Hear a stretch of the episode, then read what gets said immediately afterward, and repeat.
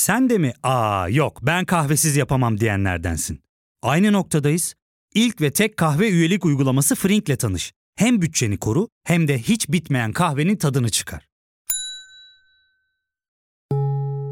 Yakınlarından terapinin onlara ne kadar iyi geldiğini dinlesen de kendin için bir şeylere başlamak zor geliyor olabilir. Ya da sevdiklerine yardım etmeye istekliyken kendi ihtiyaçlarını görebilmek. Hayvel, uzman psikologlarıyla kendi ihtiyaçlarını bulmanda sana destek olacak. Terapi yolculuğuna başlamak için detaylı bilgi bölümün açıklamalarında. Herkese merhaba. Bu kaydı 28 Kasım'da alıyoruz. Önceki bölümde Starbucks mücahitlerini konuşmuş, Starbucks boykotunun arka planını incelemiştik. Gösterdiğiniz yoğun ilgi nedeniyle teşekkür ederim. Bir iki dinleyicimiz Starbucks sponsor mu oldu sana diye sormuş. Efendim keşke. Starbucks boykotunun saçmalığını bedavaya anlattık size. Fakat şunu söyleyeyim, eğer bir şirket Trend Topik'e sponsor olursa bundan sizin haberiniz olur. Yani aksi türlüsü sizleri yanıltmak olur. Ayıptır ya yani gizli gizli reklam anlaşması yapıp bir şirketi övmek. Reklam sponsorluk anlaşmaları okurdan, izleyiciden, dinleyiciden gizlenmez. Olsa anlarsınız yani. Bu bölümde konumuz medyada Fatih Terim fonu olarak sunulan dolandırıcılık davasının sanığı Seçil Erzan olacak. Türkiye kamuoyu günlerdir bu isim hakkında konuşuyor. Bu kişinin yaptıklarını hayretlerle izliyor, dinliyoruz. İddiaya göre kurduğu ponzi sistemle futbolcuları dolandırmış, topladığı milyonlarca dolar parayı da iç etmiş. Futbolcular da o kadar salakmış ki Seçil Erzan'ın kağıt parçalarına yazdığı yalan yanlış belgelere inanmışlar. Herkes de paralar nerede diye soruyor. Hikayenin detayları bilinmeyince, derli toplu izah edilmeyince paraların nerede olduğu sorusu da yanıtsız kalıyor. Haliyle mağdurlara da el birliğiyle salak muamelesi yapıyoruz. Seçil Erzan'ın bu suçu işlerken Fatih Terim'den de yardım gördüğü, futbolcuların da Fatih Terim tarafından Erzan'a yönlendirildiği söyleniyor. Peki tüm bu anlatı hakikati ne kadar yansıtıyor? Dava dosyasındaki tüm belgeleri, WhatsApp yazışmalarını, telefon görüşme kayıtlarını, BDDK ve Denizbank Teftiş Kurulu raporlarını ve iddianameyi okudum. Tarafların avukatlarıyla görüştüm, tanıkları dinledim. Bunca mesainin ardından Seçil Erzan'ın hikayesini benden dinleyeceksiniz. Zihninizi manipüle eden bunca bilgi kirliliği karşısında hakikate ne tepki vereceksiniz bilmiyorum ama bence konuyu araştırırken benim yaşadığım dehşeti siz de hissedeceksiniz. Bildiklerinizi unutun. Ben Ozan Gündoğdu. Hazırsanız başlayalım.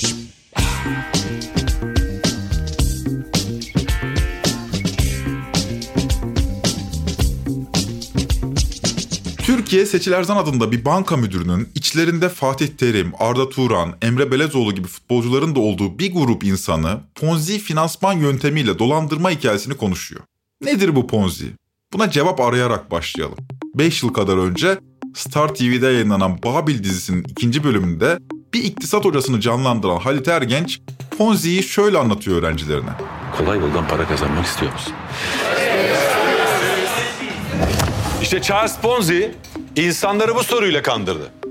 Ve onu takip eden binlerce insan da senelerce milyonlarca insanı aynı soruyla dolandırdı. Saadet zinciri dediğimiz olay insanlara hayal satar arkadaşlar. Bir koyup yüz alma hayali. Seçil Erzan şeytani bir ponzi sistemi kurmuş ve buna inanmak isteyenleri mi kandırmıştı? O, Titan Saadet Zinciri, Çiftlik Bank ve diğerlerinin son halkası mıydı? Yoksa olay göründüğünden farklı mıydı? Hadi Seçil Erzan'ın hikayesine daha yakından göz atalım. Seçil Erzan 1976 yılında Tekirdağ'ın Çorlu ilçesinde dünyaya geldi. Yoksul bir ailenin tek kızıydı. Babası pazarcılıkla ailenin geçimini sağlıyor, annesi de ev hanımı. Seçil Erzan da liseyi Çorlu'da okuyor, üniversite eğitimi için Kocaeli Üniversitesi'ne gidiyor, burada işletme eğitimi görüyor. Bu haliyle memleketteki 3 milyon işletme mezunundan biri durumunda. Fark yaratması lazım yani. Eğitimi bittikten sonra memleketi Çorlu'ya baba evine geri dönüyor. İş arıyor ama Türkiye 99 depreminin yarattığı ekonomik darboğazı yaşıyordu. Bir sene kadar iş aradıktan sonra 24 yaşında Denizbank Çorlu şubesinde şube müdürü sekreteri olarak göreve başladı. Göreve başladığı yılın Kasım ayında 14 banka batacak. 2001 Şubat'ta ise Türkiye tarihinin en büyük finansal krizi yaşanacaktı. Seçil Erzan tüm bunlar yaşanırken bankanın Çorlu şubesinin müdürünün sekreteriydi. Gözünün önünde yaşandı iflaslar. Ardından bankada gişe personeli oldu. Fakat Seçil Erzan'ın bireysel yatırımlar oldukça ilgisini çekiyordu. Böylece aynı şubenin asistan müşteri danışmanı, ardından bireysel bankacılık portföy yöneticisi ve son olarak bireysel danışmanlık görevine yükseldi. O artık finansal piyasaların işleyişi hakkında fikir sahibi olan bir fon danışmanıydı. En son bankanın şube müdürü olarak kariyer basamaklarını tırmandı. Bu yükselişte de bileğinin hakkını verdi. Yani kariyer yolculuğunda bu anlamda izah muhtaç bir veriye rastlamadım. 2009 yılında şube müdürü olduğunda 9 yıllık şube kariyeri olan bir kişiydi. Yani böyle gökten zembille müdür yapılmadı. Müdürlük hakkıydı. Çorlulu bir ailenin evladıydı. Lisans eğitimi için gittiği Kocaeli'deki 4 yılı hariç tutulursa hayatı boyunca Çorlu'dan neredeyse hiç çıkmamıştı. Şubede 9 yıl geçirmiş, her kademede görev yapmıştı. Üstelik bu 9 yılın 5 yılında müşterilerin danışmanlığını yapan bir kişiydi. Haliyle bankanın Çorlu şubesinin müdürlüğü için de kötü bir tercih denilemez. Fakat Çorlu şubesindeki kariyerinin sonunda Seçil Erzan artık 35 yaşındaydı ve Çorlu ona küçük geliyordu. Gözü daha yükseklerdeydi, hayalleri vardı, hırslı biriydi. Çorlu'dan çıkıp Denizbank'ın Bahçeşehir şubesine tayini çıktığını öğrendiğinde bu nedenle çok mutlu oldu. Artık o 10 yıl önceki şube müdürünün sekreteri Tıfıl Seçil yoktu. Koskoca Bahçeşehir Şubesi Müdürü Seçil Erzan'dı o. Baba evinden çıkmış İstanbul finans piyasasına gidiyordu. Çorlu'dan sonra kendi kariyeri için büyük bir görevlendirmeydi bu. Ve artık 35 yaşındaydı. Hayatının kırılma noktası da o yıl yaşandı. Bankadaki görevi gereği yıllardır bireysel danışmanlık yapıyordu. Kendi tasarruflarıyla da finansal piyasalarda parasını değerlendiriyordu. Yani kenarda köşede biriktirdiği biraz parası da vardı. Borsayı da yakından takip ediyordu. Son zamanlardan haberdarız. Bu yeni halka arzlarda manipülasyon çok olur. Çıkmadan önce reklamların da etkisi kuvvetli olur.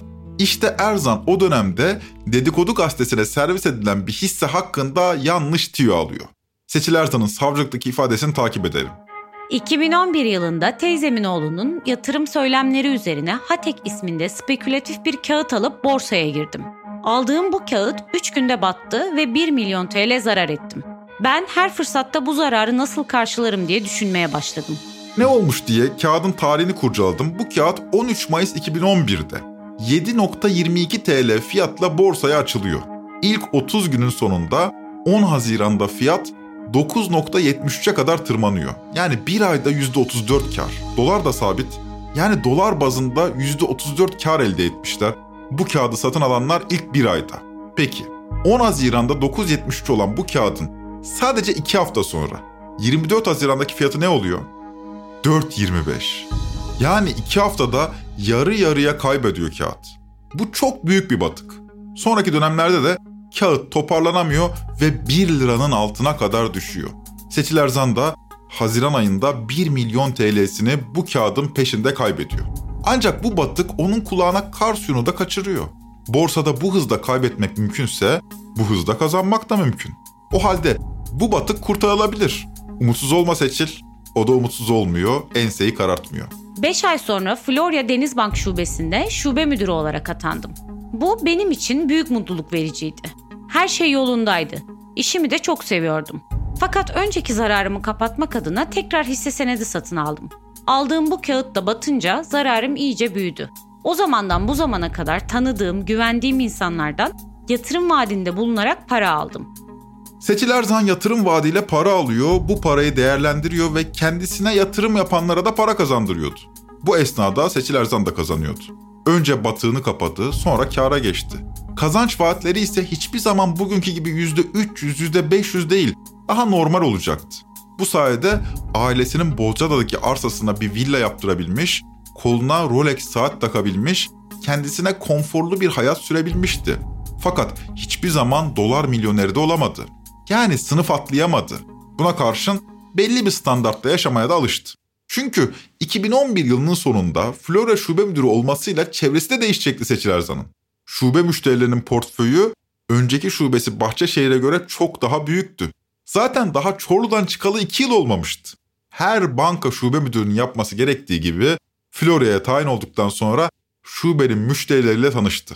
Kendisi bir dolar milyoneri değil, maaşlı bir banka çalışanıydı ama her gün muhatap olduğu kişiler kendi çapında önemli iş insanlarıydı. Üstelik işi gereği bu kişilerle kurduğu diyalog da para üzerineydi. Bir banka müdürü olarak özel müşterilerin hesaplarına erişebiliyor, bu müşterilere tavsiyeler veriyordu. Bu esnada banka denetimlerinde de oldukça yüksek skor elde edecekti. Performansı da çok iyiydi. Bir yılı bu şekilde geride bıraktıktan sonra Seçil Erzan'ın hayatını kökünden değiştirecek bir başka olay daha yaşandı. Erzan'ın bankası Denizbank 25 Mart 2013 tarihinde Galatasaray'la 4,5 milyon dolarlık bir sponsorluk anlaşması imzaladı. Anlaşma gereği Galatasaray'ın maaş ödemeleri de Denizbank'tan yapılacaktı. Galatasaray takımının karargahı da Florya'daydı ve Seçil Erzan'ın şubesi Florya'ydı. Şimdi Galatasaraylılar veya futbolla ilgisi olan herkes diyelim bilir ki Florya Metin Oktay tesisleri demek 20 yıldan uzun süredir Fatih Terim demekti. Fatih Terim için karargah gibi bir yer Florya. Her çalışanını, yukarıdan aşağı her kademesini kendisi belirliyor. Zaten takımın tesisinin içinde adamın evi var. 2017-2018 sezonunda şampiyon olduktan sonra o her zamanki düşmanlarına karşı yaptığı zafer konuşmalarında buna vurgu yapıyordu İmparator Fatih Terim. O sadece teknik direktör değil, Florya'nın tek patronuydu. Florya'nın sihri zaten kendi içindedir. Biz orada bir grup Florya'yı ezbere biliriz. Orası 90 dönümdür. 9 metrekarede otursak diğer 89 dönümü biliriz orada bakmadan. Bu Florya'nın tam olarak Fatih Terim'in karargahına dönüşme süreci 2000'den sonra yaşanıyor. UEFA Kupası başarısı Terim'i bir ulusal kahramana dönüştürüyor ve takımda da inisiyatifi artıyor. Fatih Terim ilginç bir karakter. Bazen burada Türkçe'de kelimelerin duygu yüklü olduğunu söylüyorum ya. Fatih Terim ismi de duygu yüklü. Adamın büyük hayranları var, aynı büyüklükte haterları var. Söz konusu Fatih Terim olunca kimse bu meseleyi umursamamazlık edemiyor. Ya siyah ya beyaz bir şeyin tarafını tutmaya zorlanıyoruz. Fakat herkesin fikri var da hakikat ne? Kimse hakikatle ilgilenmiyor. Hikayeye devam edelim. Böyle bir karakter duruyor yani karşınızda. Peki Seçil Erzan nasıl bir karakter? Dava dosyasını karıştırırken Seçil Erzan'ın karakteri hakkında fikir verebilecek bazı WhatsApp yazışmaları dosyaya delil olarak konulmuş. Konuyu kavramamız açısından faydası olmasa buraya almazdım fakat ilgimi çekti. Bu yazışmalardan anlıyoruz ki Seçil Hanım'ın mesela bir Nursel ablası var. Ya kimdir bu Nursel abla? Anladığım kadarıyla Seçil Erzan bu kişiden spiritüel danışmanlık alıyor. Ne diyebilirsiniz? Bunu ancak bu şekilde ifade edebilirim sanırım. Yani İslami bir manevi danışman değil ama tümüyle İslam dışı da değil. İşte spiritüel danışman. Seçil Erzan 28 Eylül 2022 tarihinde, lütfen bu tarihi unutmayın, 28 Eylül 2022'de Nursel ablasına WhatsApp'tan şunları yazıyor. Canım günaydın, mutlu bir gün olsun. Bugün çözmem gereken çok önemli bir sorun var. Öğlen bir görüşme yapacağım. Her şey ona bağlı. Bana yardımcı olur musun bebeğim? O gün çözmesi gereken sorunun neyle ilgili olduğuna cevap vereceğiz. Ama önce Nursel ablanın mesajını okuyalım. Günaydın canım. Toplantı nerede olacak? E, birazdan seansa gireceğim de hemen şifa indireyim. E, bir de şeyi soracağım. Bu işi kolaylıkla çözebilmem için kim ya da kimler bana katkı sağlayabilir? De lütfen gerisi bende. Seçil Erzan da Nursel ablanın şifa indirmesi için toplantının yerini yazıyor. Canım benim şubede olacak. Levent Büyükdere Caddesi. Şimdi bu kişi nasıl tanımlanabilir bilemedim ama işte spiritüel danışman diyelim. Danışmanımız Nursel abla bu arada profesyonel. Yani Seçil onun müşterisi. Şifa indiriyor, dua okuyor, Seçil'e dinletiyor ve parasını da alıyor. Mesela Seçil Erzan kötü bir şey yazınca iptal iptal iptal yazıyor. Seçil Erzan da devam ediyor. İptal iptal iptal. Nedenini anlayamadım ama yani vaziyeti kavramamıza yardımcı oldu diye düşünüyorum. Şimdi kahramanımız Seçil Erzan bu haliyle Fatih Terim'le ilk kez Terim'in karargahında Florya Metin Oktay tesislerinde görüşüyor. Sene 2012. Bu size garip gelebilir ama bankacılık faaliyetinin bir parçasıdır bu. Şubenin önemli müşterileri banka müdürü tarafından tanınmak durumundadır. Sadece önemli müşterileri değil, bölgenin ileri gelenleri de. İşte bu münasebetle görüşüyor Seçil Erzan ve Fatih Terim. Yani ilk tanışma Seçil Erzan'ın banka müdürü olması dolayısıyla yaşanıyor. Terim bankanın hem müşterisi hem de kabul edersiniz ki bölgenin ileri geleni. Seçil Erzan'ın gözünden Fatih Terim'in nasıl göründüğü az çok belli de Fatih Terim'in gözünde Seçil Erzan sizce nasıl biri? Bir kere şık bir kadın. Rolex saati falan, böyle takım elbiseleri güzel, kılığı kıyafeti yerinde. Belli ki zeki biri, bankanın şube müdürü. E tıpkı Terim gibi kendisi de yoksulluktan gelmiş. Demek ki hırslı buralara kadar gelmiş. E banka da bizim banka. Sağ olsun kızcağız ilgili de. Böylece Seçil Erzan da Fatih Terim tarafından seviliyor. Terim belli ki bu para pul işlerine sen bakıver demiş. Çünkü ilginç gelebilir. Fatih Terim'in bir mobil bankacılık hesabında olmadığını öğrendim. Yani bu işlerin hiçbirisini kendisi yapmıyor. Daha önce de kendisi yapmıyormuş. Yani adamın bankayla çok böyle teması yok. Zaten hayatını bir komutan olarak sürdüren biri Fatih Terim biliyorsunuzdur. Bu para pul işlerini de Seçil Erzan'a veriyor. Buyur sen bunları yap diyor. Fatih Terim de ne safmış denebilir. Öyle değil. Bugünden bakınca zihnimiz bulanıyor da Seçil Erzan'ın hikayesi 2022 yazına kadar gayet parlak arkadaşlar. Seçil Erzan'ın savcılıktaki ifadesi şöyle. Ben Fatih Terim'den fon adı altında bu zamana kadar para almadım. Ancak 2012 yılından itibaren tüm bankacılık işlemleriyle ilgilenirdim. Tam olarak Fatih Terim'in finansal danışmanı bendim. Şöyle ki Fatih Terim ile ilgili bu zamana kadar çok sayıda finansal işlem yaptım. Ancak bu zamana kadar hukuka aykırı hiçbir işlem yapmadım. Eğer 2012 yılından itibaren Fatih Terim ile ilgili herhangi bir usulsüz işlem yaptığım iddia edilirse bu konuda her şeyi detaylı olarak her zaman açıklarım. Kesinlikle Fatih Terim ile ilgili herhangi bir usulsüzlük yapmadım. Fatih Terim beni kızı gibi sever sayardı.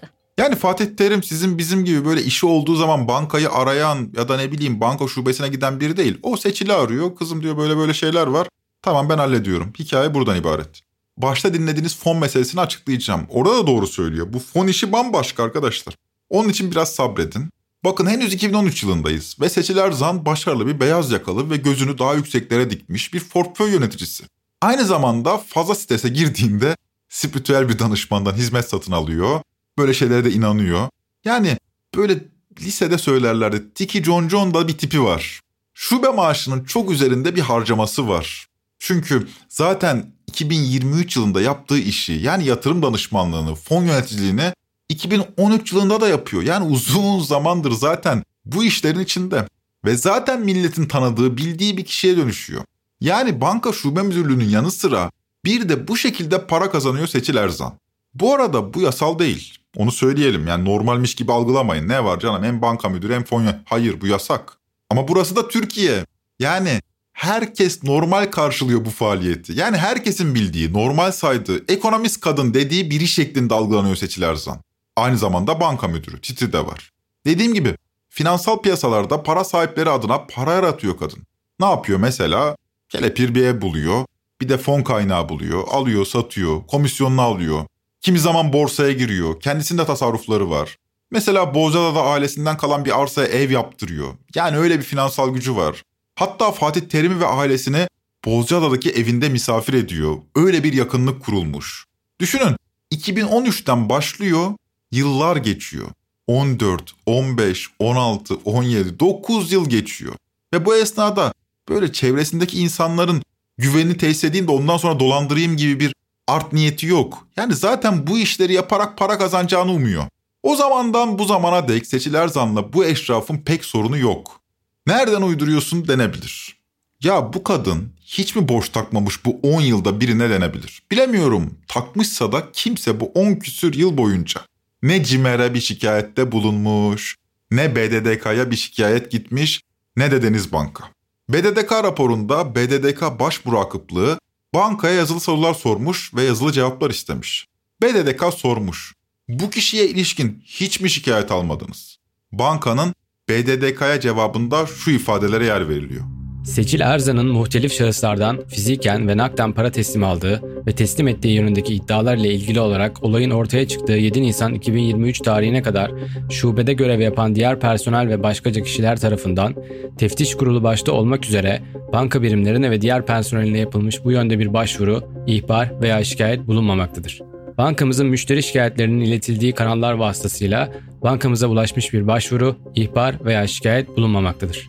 Mağdur olduklarını iddia eden kişiler de yine aynı şekilde Seçil Erzan'ın kendilerini oyaladığını iddia etmelerine rağmen 7 Nisan 2023 tarihine kadar bankamıza, BDDK'ya, CİMER'e herhangi bir başvuruda bulunmamışlardır. Bakın 10 yıl boyunca Seçil Erzan hakkında ne CİMER'e, ne BDDK'ya, ne Deniz Banka tek bir şikayet gitmiyor. Durumu doğru kavrayalım. 2011'in sonunda Florya'da bir banka müdürü olarak tanındığınız bir muhitte aynı zamanda fon danışmanlığı para alımı, satım vesaire gibi işler yapıyorsunuz. Tüm bunları ona para veren kişiler de farkında. Yani bir banka müdürü var onu anladık. Aynı zamanda bu banka müdürü böyle para alıp satıyor, para işletiyor fiilen. Herkes bunun farkında. Herkes bu işlemin gayri resmi yapıldığının da farkında. Ama aralarında bir güven ilişkisi tesis edilmiş. Müdür hanım belli ki biliyor bu işleri denmiş. E para da kazandırıyor. Seçil Erzan'ı evet banka müdürü olduğu için biliyorlar ama bu kişi aynı zamanda belli bir komisyon karşılığında insanların paralarını da işletiyor. Bunun yasal olmadığı belli de dediğim gibi burası Türkiye. Ahlaken bir sorun görülmüyor bu durumda. Alan memnun, satan memnun. Seçil de para kazandırıyor insanlara. Peki ne oldu da Seçil Erzan şeytani bir ponzi planıyla karşımıza çıktı? Yoksa ortada şeytani olan başka şeyler mi vardı? Bunu kısa bir aranın ardından konuşalım.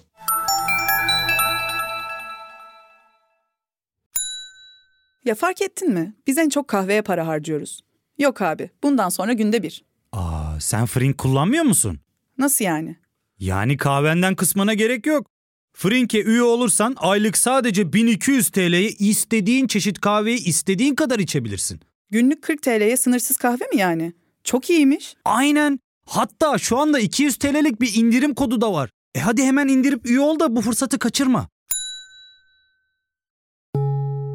Terapiye başlamak, içinden çıkamadığın döngüleri kırmak, bazı yanlış bulduğun kararlarını değiştirmek ve kendinle beraber daha huzurlu bir yaşam inşa etmek için atabileceğin en değerli adımlardan biri. Hayvel ile yoğun yaşam tempona uyum sağlayarak online terapi seanslarını takvimine göre ayarlayabilirsin. Bini aşkın uzmandan sana en uygun terapisti seçebilir, podb10 koduyla indirimden yararlanabilirsin. Detaylı bilgi açıklamalardaki bağlantıda.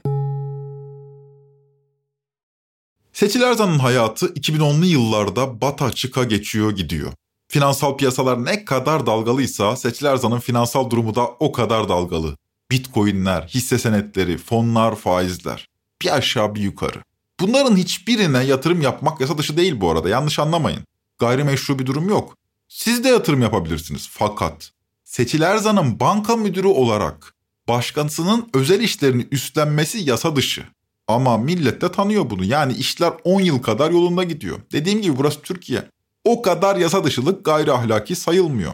O dönemde bu ponzi dedikleri iş de yok. Hatta bence Aralık'tan sonraki ponzi işi de tartışmalı da oraya geçelim. Yani 10 yıllık bir ponzi sistemi 2023'te çökmüyor onu demeye çalışıyorum. Bu ponzi de olduğu söylenen bu fon işi 2022 Aralık'ta başlıyor. Yani daha oraya gelemedik. Fakat bu arada ponzi nedir? Başlangıçta bir cevabını arayalım demiştik. Yeri geldi şimdi onu bir açıklayalım. Babil dizisindeki derse geri dönelim. Bak şimdi. Arkadaşlar ben şimdi size desem ki ben bir iş kurdum ve bu iş çok iyi kar getiriyor. Bundan sonra parayı kodamanlar kazanmayacak. Hepimiz paylaşacağız. Ama bunun karşılığında siz bana şimdi başlarken işe biner lira para vereceksiniz.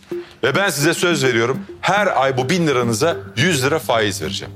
Bana bu parayı verir misiniz? Yaşayın be.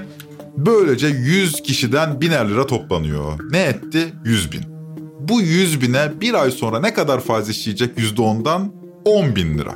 100 bin lira topladığınız bu kişilere toplamda 10 bin lira faiz ödeyeceksiniz. İlk yatırımcıları ödediniz. Bal tuzağını yediler, tadına baktılar. Etrafta anlatılmaya başladı mı bu? Başladı. Sizin elde ne kaldı? 100 bin lira toplamıştınız, 10 bin ödediniz, 90 bin kaldı. Reklamınızı yapmaya devam ettiniz. Faizi yiyenler de etrafa anlattı. Şöyle kazandık, böyle kazandık falan. 300 kişi daha geldi. Biner lirasını daha yatırdı. Sizin cebinizde 90 bin lira kalmıştı ya. Hah artık 390 bin lira var efendim. O ayda 40 bin lira faiz işledi. Ödediniz tatlı tatlı. Ne kaldı? 350 bin. Sonra bir daha, sonra bir daha. Hepsi birden parayı çekmeye kalksa vaziyet kötü olur. Ama şimdilik işler yerinde. Sizin keyfiniz yerinde. Namınız da yürüyor. Sizler girdiniz. Siz büyük bir ailesiniz. Para kazanıyorsunuz.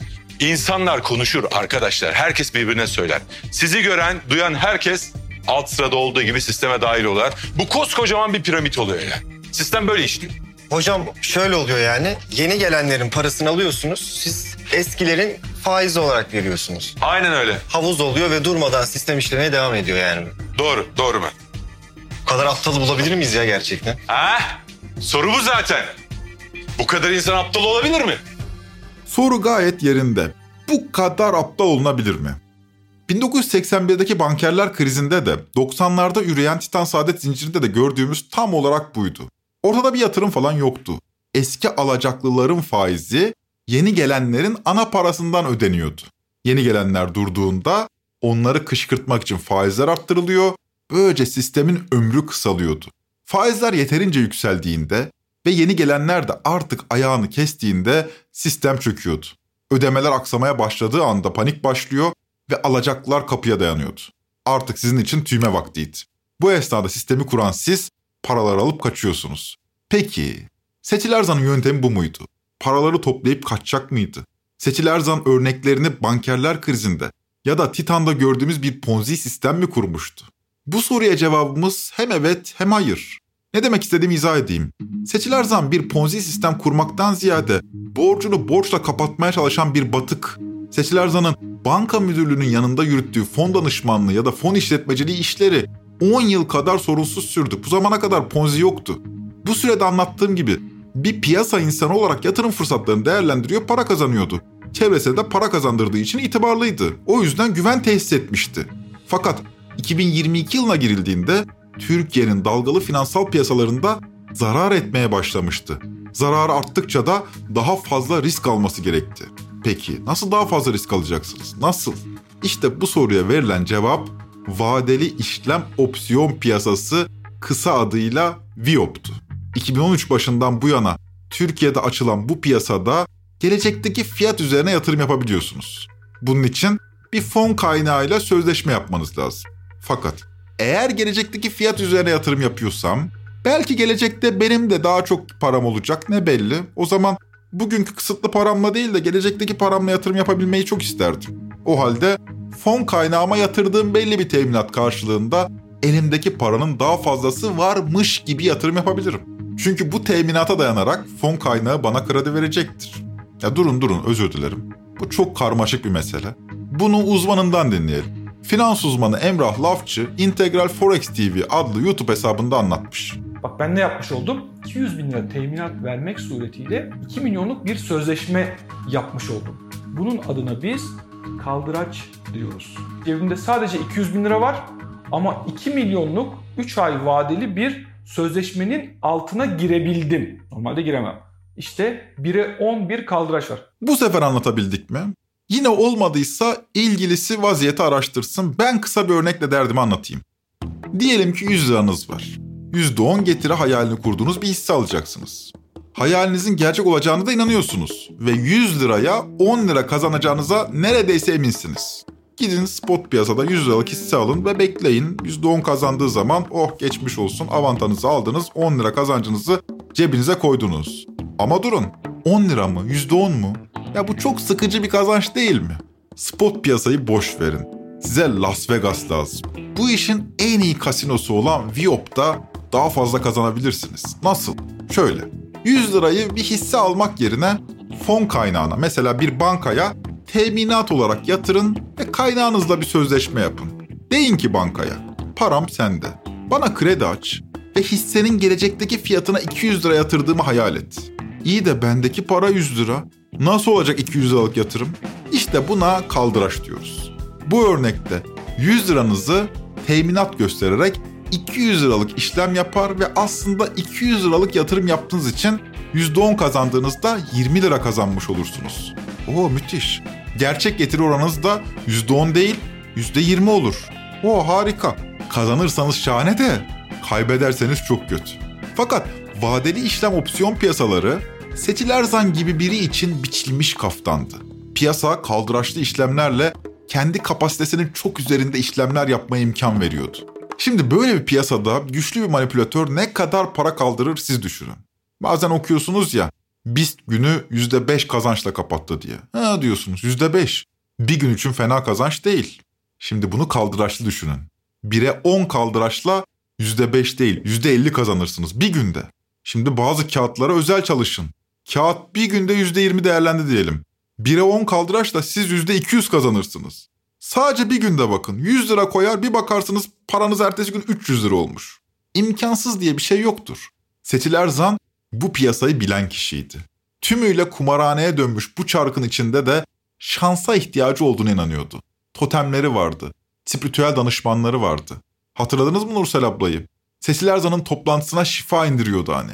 Yazışmanın tarihini unutmayın demiştim. Hatırladınız mı onu? 28 Eylül 2022. Neden önemli bu tarih? Çünkü borsa tarihimizin gördüğü en büyük manipülasyonun gerçekleştiği Eylül ayının sonuydu o tarih. Halbuki o ayın başında işler son derece parlak görünüyordu. Hatta o kadar ki Nurettin Nebati bile borsaya çağırıyordu insanları. Tarih 10 Eylül 2022. Borsamız haftayı dolar bazında 17 yılın en güçlü rallisiyle geride bıraktı. 3.521 puanla haftayı sonlandırdı. Açıklama Hazine ve Maliye Bakanı Nurettin Nebati'den geldi. Bakan sosyal medya hesabından yaptı değerlendirmeyi. Sermaye piyasalarımız her geçen gün güven tazeliyor. Geleceğe güvenle bakıyor vurgusu yaptı. Bakan Borsa İstanbul'un halka açık şirketler ve yatırımcılar açısından her geçen gün daha da cazip hale geldiğini söyledi.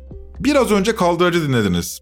Sevgili dostlar, Temmuz 2022'den Eylül 2022'ye kadar geçen sadece 2 ayda bankacılık hisseleri yüzde kaç arttı biliyor musunuz? Yüzde 150 arttı. Şimdi bunu kaldıraçlı düşünün. 1'e 10 kaldıraç, 1'e o acayip bir kar. Borsa İstanbul ana endeksi bunun da etkisiyle yüzde 50 büyüdü. Son 17 yılın en büyük rallisi deniyordu buna. Nasıl oluyordu peki bu? Ekonomist yazar Cüneyt Akman 21 Eylül 2022'de bu büyük manipülasyonun teknik detaylarını para analiz sitesinde kaleme aldı. İlgilisi için yazıyı açıklamalar kısmına bırakıyorum. Ben size bu yazıda anlatılanları özetlemeye çalışacağım. Olan şuydu, adım adım gidelim. Önce bazı hisseleri spot piyasadan alın. Ne oldu? Şimdi siz o hisseyi aldınız ya, e hissenin değeri arttı değil mi? Çok güzel. E bu çok yaygın bir iş zaten. Ama tezgah ikinci ve üçüncü adımda kuruluyor. İkinci adım. Şimdi elinizdeki hissenin değeri arttı. Değeri artan bu hisselere gidin bankaya teminat olarak gösterin. Müthiş. Bu sayede Viop'ta kaldıraçlı işlemler yapın. Diğer yandan da hisseyi spot piyasadan toplamaya devam edin. Ne oldu? Hisseyi toparlıyorsunuz, hissenin fiyatını yükseltiyorsunuz. Hem spotta kazanıyorsunuz hem vadeli de kazanıyorsunuz. Spot piyasada şişirdiğiniz ortayı kaldıraçlı piyasada gole çeviriyorsunuz. Hisse iyice şişiyor, şiştikçe teminatınız artıyor, bankadan daha çok para çekebiliyorsunuz. Hisse yine değerlendi, teminatınız böylece arttı. Çektiğiniz parayı yine hisseye yatırdınız, hisse yine değerlendi, teminatınız yine arttı. Sonra yine, sonra yine. Kazanacağınızı da bildiğiniz için giderek daha fazla risk aldınız. Bankadan çektiğiniz para böylece daha da büyüdü. Teminat arttıkça daha büyük tutarlarla yatırım yapabilirsiniz.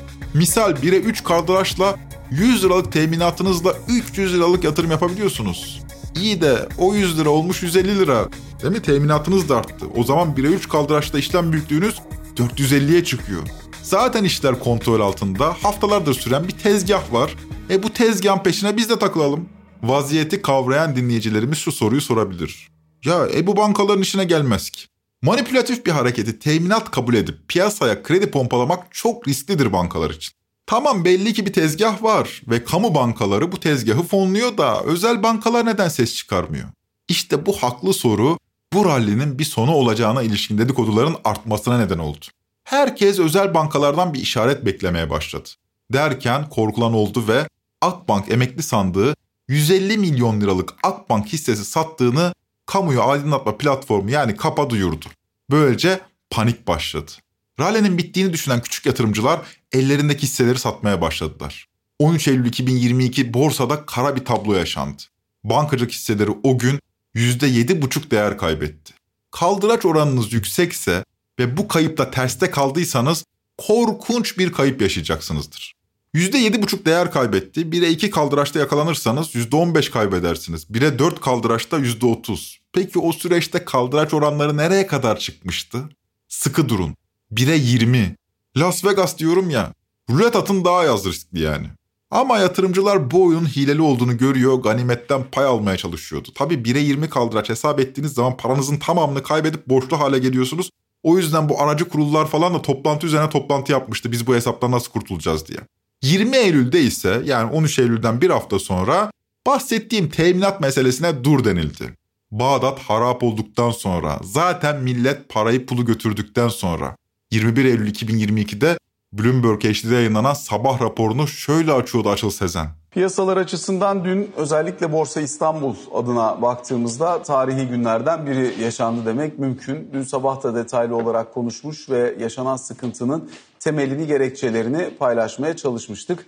Dolayısıyla gün içerisinde bu anlamda hem yatırımcıları hem aracı kurumların içinde bulunduğu tabloyu derleyip toparlayabilecek bir düzenleme beklentisi olduğundan bahsetmiştik.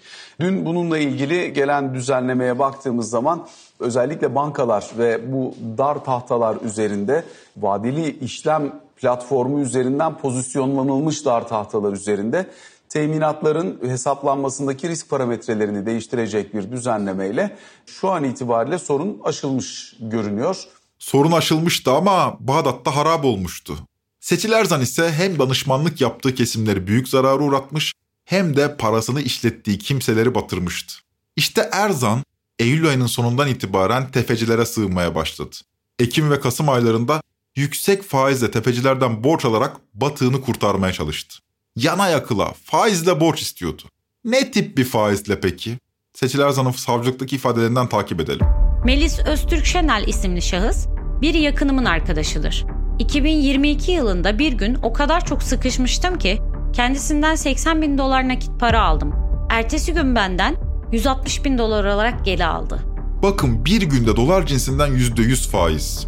Bakın bu kişi fon vaadiyle kandırılmıyor. Zaten dikkat etmeniz gereken nokta burası. Bu para fon vaadiyle toplanmıyor. Zaten ortada henüz böyle bir hayali fon yok. Tefecilik bu. Günde %100 faiz. Tefeciye düşüyor kadın. Başka bir tefeci Süleyman Aslan. Süleyman Aslan isimli tefeciden Moji ile birlikte gidip 10 milyon lira aldım. 14 milyon lira olacak şekilde geri ödedim. Ayrıca Süleyman Aslan bana 1 milyon 350 bin dolar fazla para vermişti. Sonra bu parayı da 2 milyon 650 bin dolar olacak şekilde çok daha fazla bir parayı Süleyman Aslan'a ödedim. Bu zamana kadar Süleyman Aslan'a çok daha fazla faiz ödedim. Bu bahsedilen kişiler tekinsiz tipler bu arada. Bir görüntü kaydında Seçil Erzan'ın saçı başı dağılmış, belli ki kadın darp edilmiş. Zorla yüzüne kamera tutuluyor ve bir tefeciye deyim yerindeyse yalvarıyor. Ya 1.60 boyunda 50 kilo bir kadından bahsediyoruz bu arada. Evin önüne mermi konuyor, evi basılıyor, ölüm tehditleri almaya başlıyor. Bir biçimde bu tefeci kıskacından kurtulmaya çalışırken bu fon meselesi aklına geliyor. Zaten bu fon olayını 2022 Aralık'tan sonra vaat ettim. Zaten normal şartlarda bu fonun bu kadar kısa sürede %30 %40 kar edeceğine kimse inanmazdı. Ancak öyle sıkışmıştım ki çok fazla faiz parası dağıttığım için insanlardan fon vaadiyle para alıp benden istedikleri fazla faizleri ödemeye çalıştım. İçinde kamu kaynaklarının da kullanıldığı, siyasi iradenin de yönlendirdiği bir borsa manipülasyonunda batan Seçil Erzan, tefecilere düşüyor ve ardından en yakınlarından başlayacak şekilde bir hayali fon yaratıyor. Ortada bir fon falan yok halbuki. Fona para yatırdığını düşünenler aslında Seçil Erzan'a faizle borç satan tefecilere ödeme yapıyor. Yani bilmiyorlar ama vaziyet öyle. Oradan alıyor Seçil, tefecilere veriyor. Böylece Seçil Erzan kendisine güvenen, aile yakınlarının, dostlarının kapısını çalıyor. Diyor ki bir fon var, kandırıyor insanları. İçinde Fatih Terim de var, Sabancı da var. Siz de gelin, siz de kazanın. Aynı şekilde onları da daha fazla para vereceğim vaadiyle kandırmıştım. Şu anda bu durumu anlatırken çok utanıyorum. Burhan amcayı çok severdim. Onları kandırdığım için çok pişmanım. Amacım başkasından alıp önceki borcumu ödeyip kurtulmaktı. Ama daha da bir çıkmaza girdim. Geçen cuma intihar etmeyi düşündüm. Ama onu da beceremedim. Seçil Erzan'ın 2022 Aralık'ta kurduğu hayali fon aslında yolun sonuna gelindiğinin en açık göstergesiydi. Bu fona Ponzi denir mi? Emin olun emin değilim. Yani işi daha bir uzmanına sormak lazım. Çünkü benim gördüğüm kadarıyla ortada 10-15 kişiden para toplanmış. Ya Ponzi dediğiniz şey yüzlerce insandan toplanır.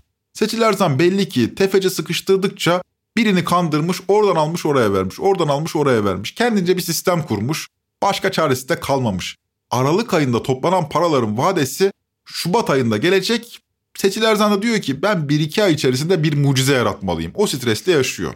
Bu bunalımdan çıkış yolu olarak bir mucizeye ihtiyacı olduğunu biliyor yani. Kime yazacak? Nursel ablasına yazacak. Artık başka da çaresi kalmamış. 26 Şubat 2023 tarihinde Seçil Erzan ile Nursel ablanın diyaloğu şöyle. Dün benle ilgili nasıldı? Ben kendimi hiç iyi hissetmiyorum. Salı için çok panik olmaya başladım.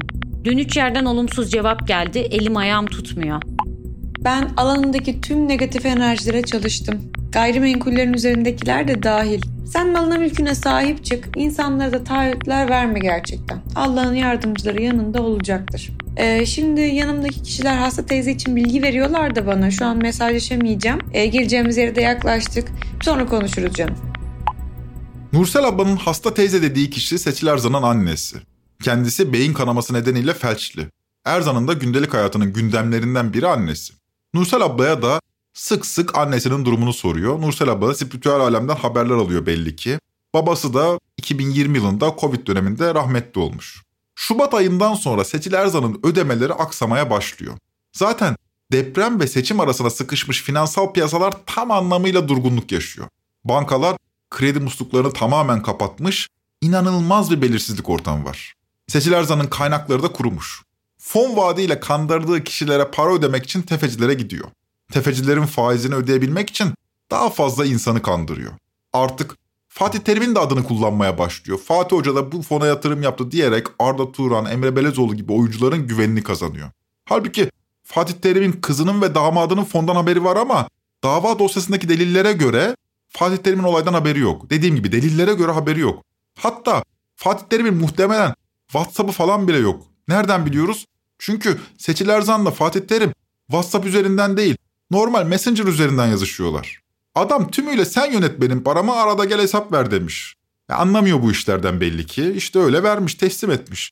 Raporlarda da bu hayali fonun adı Fatih Terim Fonu diye geçmiyor. Yani dava dosyasının hiçbirinde böyle bir ifade yer almıyor. O medyanın isimlendirmesi. Yani evet güzel isim bence de yani yapılabilir. Yapanları suçlamıyorum. Şubat ayının sonundan itibaren Seçil Erzan'ın paraları ödeyemediği dedikodusu yayılınca hem tefeciler hem de fon vaadiyle kandırılanlar soluğu Seçil Erzan'ın kapısında alıyor. Ama Erzan'da para yok. Erzan'da para olmadığını da biliyorlar. Anlıyorlar çünkü. Kadın sıfırı tüketmiş. Paranın Erzan'da olmadığını anlayınca ne yapacaksınız? Şimdi siz birine borç verdiniz. Bu borçlu batmış. Ne yaparsınız? Siz ne yaparsınız? Erzan'ın diğer sıfatına yüklenirsiniz. Nedir o? Banka müdürlüğü sıfatına. Fakat alacaklıların elinde belge falan yok. Bankadan para isteyeceksiniz de e belge yok. Son 10 küsür yıldır olduğu gibi burada da tarafların bildiği üzere iş Seçil Erzan'ın işiydi. Bankanın değil. Zaten paralar pastanede teslim ediliyor, evde teslim ediliyor, bir aracı aracılığıyla teslim ediliyor falan filan. Fakat Seçil Erzan'da para yoksa belki bankadan alınabilir bu batan para. E bir umut. Belli ki birkaç avukat da bunların kanına girmiş. Ya biz bu parayı bankadan alırız falan. Şimdi dava dosyasına delil olarak sunulan Arda Turan ve Seçil Erzan arasındaki o telefon görüşmesine gidelim. Mart ayının sonundayız artık. Peki Fatih Hoca'nın alacağı mı var bu durumda? Ona bakmam lazım. Hayır bu hayır. Buse Terim'in de parası varmış. Birlikte mi girdi onlar? Yazdım onları yazdım. Kızcağız son parasını vermiş Seçil. Of. Bak şimdi. Ben sana olanları anlatıyorum. Sana ne bağırıyorum ne küfrediyorum farkında mısın? Sana son son son insani olarak yaklaşan insan benimdir belki. Seçilcim biz yarın Hakan Ateş'e gideceğiz. Diyeceğiz ki abi bak bana böyle böyle bir liste var. Sen bana şimdi bu listeye atacaksın. Böyle böyle paralar var diyeceğim ki ben. Zaten en büyük mağdur benle Emre Bölezoğlu şu anda. Hı hı. Diyeceğiz ki bu durum büyümeden Deniz Banka'da yakışan çünkü biz Deniz Bank'a güvenerek sizin bize gönderdiğiniz personel hata yaptı. Biz bunu en iyi şekilde halletmeye çalışacağız. Ama bunun için bizim neye ihtiyacımız var Seçil? Senin listene. Bu yöntem yani bir biçimde çarpık çurpuk da olsa elimizde bir belge olsun biz o belgeyle bankaya gideriz yöntemi Mart ayında alacaklılar arasında yayılıyor. Böylece alacaklılar Seçiler Zan'dan öyle ya da böyle imzalı belge toplamaya çalışıyorlar. Sosyal medyada gördüğünüz o çoğu belge bu şekilde. Yani parayı verirken değil, para zaten kayıt dışı verilmiş. Zaten ortada bir suç ortaklığı var. Daha sonra belki bankadan para alırız hayaliyle Seçiler Zan'dan toplanan belgeler onlar. Yani kimsenin o belgelere inandığı falan yok. Kimsenin demeyelim hadi belki bir iki tane vardır ama yani genel olarak o belgelerin çoğu Nisan ayında hazırlanmış, Mart ayında hazırlanmış belgeler. Zaten o yüzden Denizbank Teftiş Kurulu raporunda da o meşhur ifadelere yer veriliyor. Nitekim iddiaya konu eylemler, ortalama zekaya sahip bir kişinin dahi dikkatini çekmeye yetecek ve sunulan dokümanların banka sisteminde üretilmesinin imkanı olmadığının farkına varmasını gerektirir niteliktedir. Rapor burada diyor ki kimse salak değildi. Bankanın teftiş raporunun bu ifadesi aslında bu gerçeği vurgulamak için söyleniyor yani. Bankadan para almak istiyorlar anlayacağınız odur yani. Bankadan para almak istiyorlar bunu anladık da bankanın ne günahı var? Ortalama zekaya sahip biri bunların banka belgesi olmadığını anlar diyor rapor. Zaten bu kişiler de düşük zekalı tipler değiller. Yani sosyal medyada tabii bu ifadeler biraz Böyle gümbürtüye gitti. Millete öyle hakaret etmek için bir bahane oldu ama gerçekten düşük zekalı tipler değiller. Bu hukuki bir ifade. Yani engelli değilseniz bir zihinsel engeliniz yoksa anlarsınız demeye çalışıyor. Bu belgelerin çoğu el yordamıyla bankaya giderken elimizde bir yazılı döküman olsun, parayı belki bankadan alırız umuduyla alınmış belgeler. Ya siz salak mısınız diye sorulsa para alabilmek için evet ya salaz diyecekler. Belli ki bir avukattan falan da akıl alınmış. Dava sürecinde dayanak yapacağınız bir şey lazım denmiş. Bu nedenle millete salak deyip günahlarını almayalım. Ne salağı hatta fazla uyanık oldukları için o belgeler ellerinde. Şimdi o belgeleri dayanak yaparak dava sürecinde parayı bankadan tahsil etmeye çalışıyorlar. Seçiler zanda para olmadığını biliyorlar ama buna rağmen başka türlü bir algı yaratıyorlar. Yani futbolcuların davası Seçiler Zan'ın cezalandırılması değil, paralarını kurtarmak. Dolayısıyla davacı taraf vaziyeti bankayla ilişkilendirip bankadan para almaya çalışıyor. E tabi bu gömbürtüde belki biz de faizimizi de alırız diyerek rakamlar şişiriliyor. Benim 5 milyon borcum var, benim 4 milyon alacağım var falan filan. Sadece ana para değil, haliyle rakamlar da havada uçuşuyor. İşte Seçil Erzan Nisan ayında tutuklandı ve davasının ilk duruşması geçen hafta görüldü. Duruşmada şunları söyledi Erzan.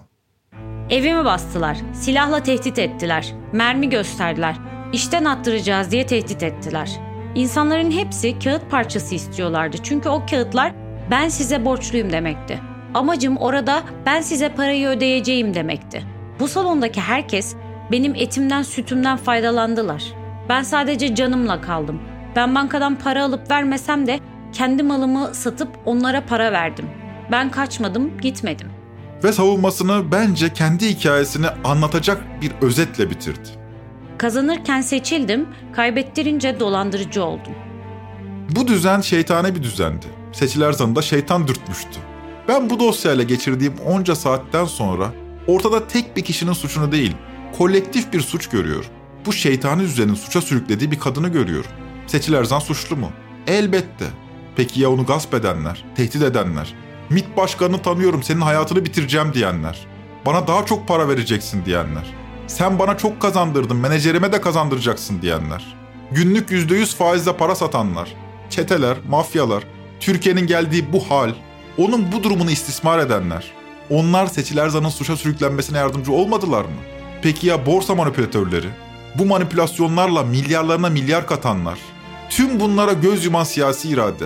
Hepsi suçsuz. Seçil Erzan mı suçlu? Tren Topi'yi Podbi Medya ile beraber hazırlıyoruz. Bir sonraki bölüme kadar biriniz 10 olsun ama o onunuz da sizi mutlu etsin. Çok teşekkürler, hoşçakalın.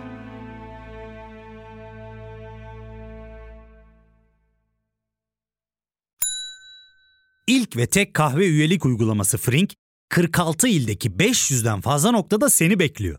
Açıklamadaki kodu girerek sana özel 200 TL'lik indirimden faydalanmayı unutma. Hadi sen de Frink üyeliğini başlat, kahven hiç bitmesin. Hem bugününe hem yarınına katacaklarıyla terapi yolculuğuna ve daha iyi hissetmeye bugün Hayvel ile başla. Açıklamadaki linkten Hayvel'i indir, ücretsiz tanışma görüşmelerinin ardından bütçene uygun seans paketini seç ve terapi yolculuğuna başla.